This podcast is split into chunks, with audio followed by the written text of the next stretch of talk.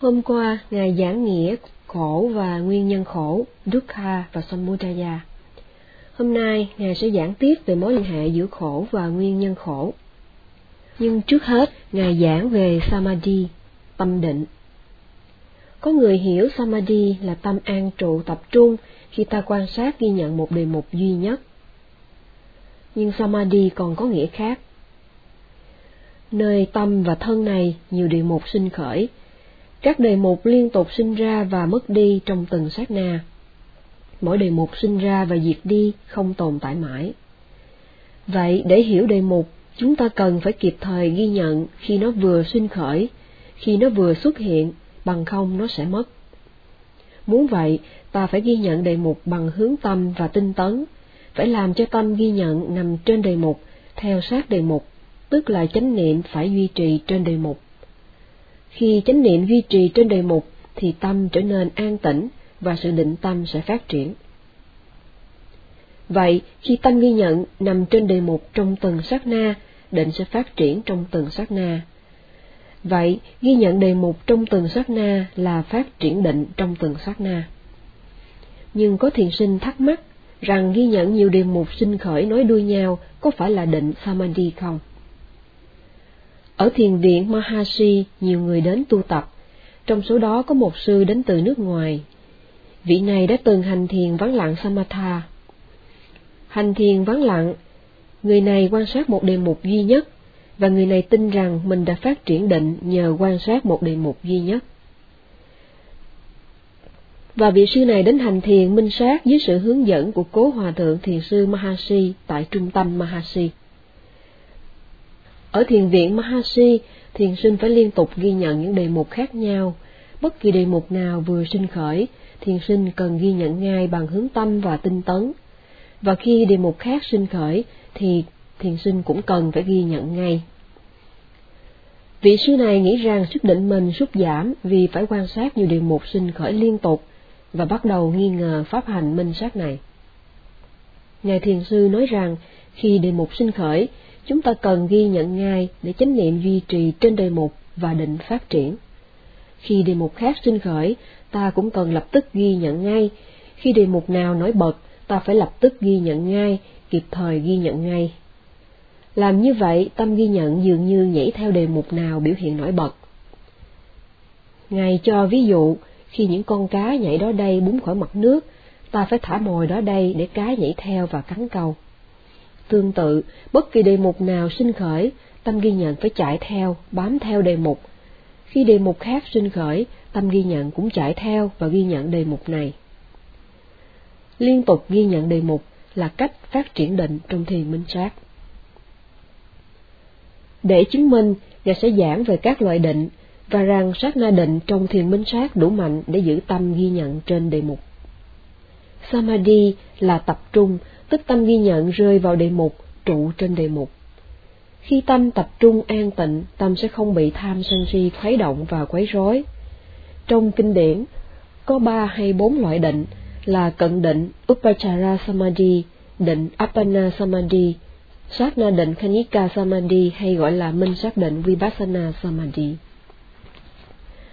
Để có loại định thuộc tục thế Lokiya Chana, thiền sinh cần hành thiền vắng lặng, chú tâm quan sát một đề mục duy nhất, chẳng hạn như đất Casina, và niệm thầm Batawi hay đất, đất, đất. Đến khi thiền sinh có thể tưởng nhớ lại hình ảnh của đề mục này trong tâm, thì thiền sinh có được cận định Upachara Samadhi. Và khi cận định phát triển, thiền sinh có định Appana Samadhi. Vào lúc này, tâm an trụ trên đề mục, chìm vào đề mục, như thể tâm và đề mục là một. Vậy cận định và định này thuộc tục thế, có trong pháp hành thiền vắng lặng. Tuy nhiên, trong minh sát, khi phàm nhân trở thành thánh nhân, kinh nghiệm niết bàn với tuệ đạo và quả, ta nói người này có loại định tương đương với nhập định Appana Samadhi trong thiền vắng lặng. Thiền vắng lặng Samadha, Samatha thuộc tục thế, vì thiền sinh quán sát một đề mục duy nhất thuộc tục đế Panyati.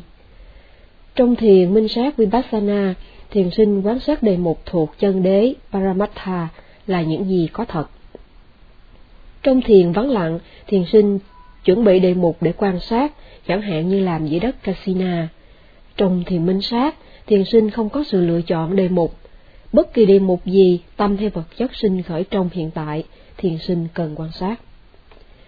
Trong thiền vắng lặng, nhờ quan sát một đề mục duy nhất mà cận định phát triển và định phát triển. Trong thiền minh sát, nhờ liên tục quan sát bất kỳ đề mục nào sinh khởi trong hiện tại mà sát na định phát triển. Vậy khi hành thiền minh sát, thiền sinh cần liên tục ghi nhận mọi đề mục sinh khởi và chánh niệm trong từng sát na. Bất kỳ thấy, nghe, ngửi, nếm, xúc chạm, suy nghĩ, bất kỳ đi, đứng, nằm, ngồi, co, duỗi, chuyển động, gãi, bất kỳ khi nhắm mắt, mở mắt, nháy mắt, khi ăn, uống, vân vân, cần phải có chánh niệm.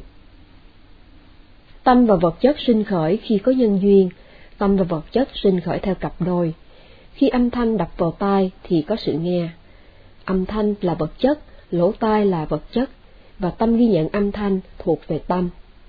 Nói một cách chi tiết, khi âm thanh tiếp xúc với phần nhại của lỗ tai thì tâm nghe sinh khởi, sự tiếp xúc giữa âm thanh và phần nhại của tai phassa sinh khởi và cảm thọ sinh khởi.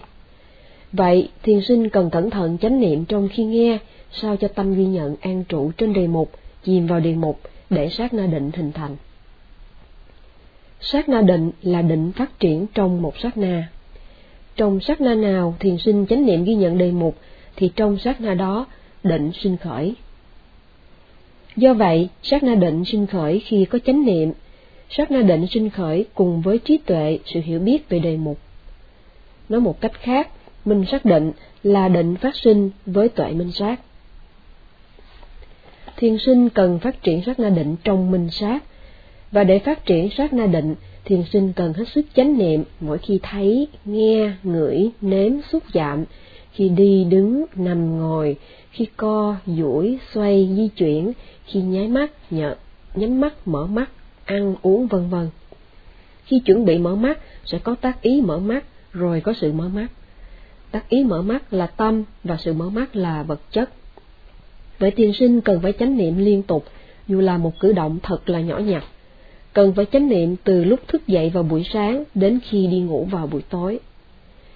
Chánh niệm ghi nhận đề một sức xa và liên tục, ta sẽ hiểu tâm và vật chất sinh khởi qua liên hệ nhân quả, và vì chúng sinh rồi diệt, nên ta hiểu chúng có bản chất vô thường, khổ. Và vì tâm và vật chất vận hành theo điền lối riêng của nó, không theo ý ta muốn, cho nên chúng vô ngã, chúng không có linh hồn, không do ai tạo ra.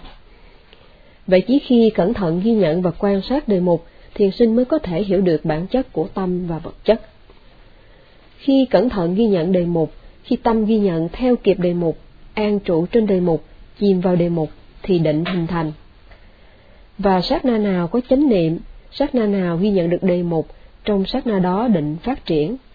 Và trong sát na kế tiếp, nếu có chánh niệm thì sẽ có sát na định. Mỗi sát na định dường như không đáng kể, nhưng khi sát na định liên tục phát triển, không khoảng hở, khi sát na định sau theo sát sát na định trước thì nó sẽ tạo nên sức mạnh. Ví như sợi thần được bệnh bằng nhiều sợi đai nhỏ, mỗi sợi đai nhỏ dễ đứt, nhưng nếu nhiều sợi đai nhỏ bệnh lại thành sợi thần thì nó chắc và không đứt.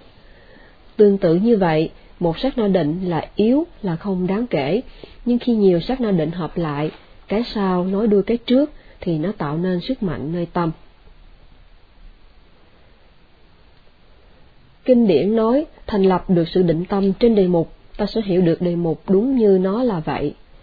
Vậy định tâm Samadhi là nguyên nhân gần của sự hiểu biết đề mục đúng đắn. Khi sát na định đủ mạnh, ta hiểu được đề mục đúng đắn và do đó tuệ minh sát mới phát triển. Nếu không có sát na định, nếu sát na định không đủ mạnh, thì ta không hiểu đề mục tận tường, cho nên không có tuệ minh sát. Vậy thiền sinh cần phải cẩn thận ghi nhận mọi đề mục ngay khi nó vừa sinh khởi, và nhờ cẩn thận ghi nhận mọi đề mục ngay khi nó vừa sinh khởi, mà tâm ghi nhận an trụ trên đề mục, nhờ đó sát na định hình thành và ta hiểu đề mục đúng đắn.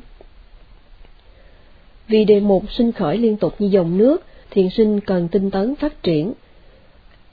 Thiền sinh cần phát triển loại tinh tấn ngoại hạng để có thể chánh niệm ghi nhận đề mục một cách liên tục, mà nhờ đó sát na định được sinh khởi liên tục. Cho nên nói rằng tinh tấn hỗ trợ cho sự phát triển của sát na định và chánh niệm là nguyên nhân gần tạo nên sát na định. Ngài Xá Lợi Phất giải thích Kanika Chite Kakata Kanamata Chichiko, có nghĩa là sát na định là nhất tâm Ekagata là tâm gom trụ trong thời gian một sát na.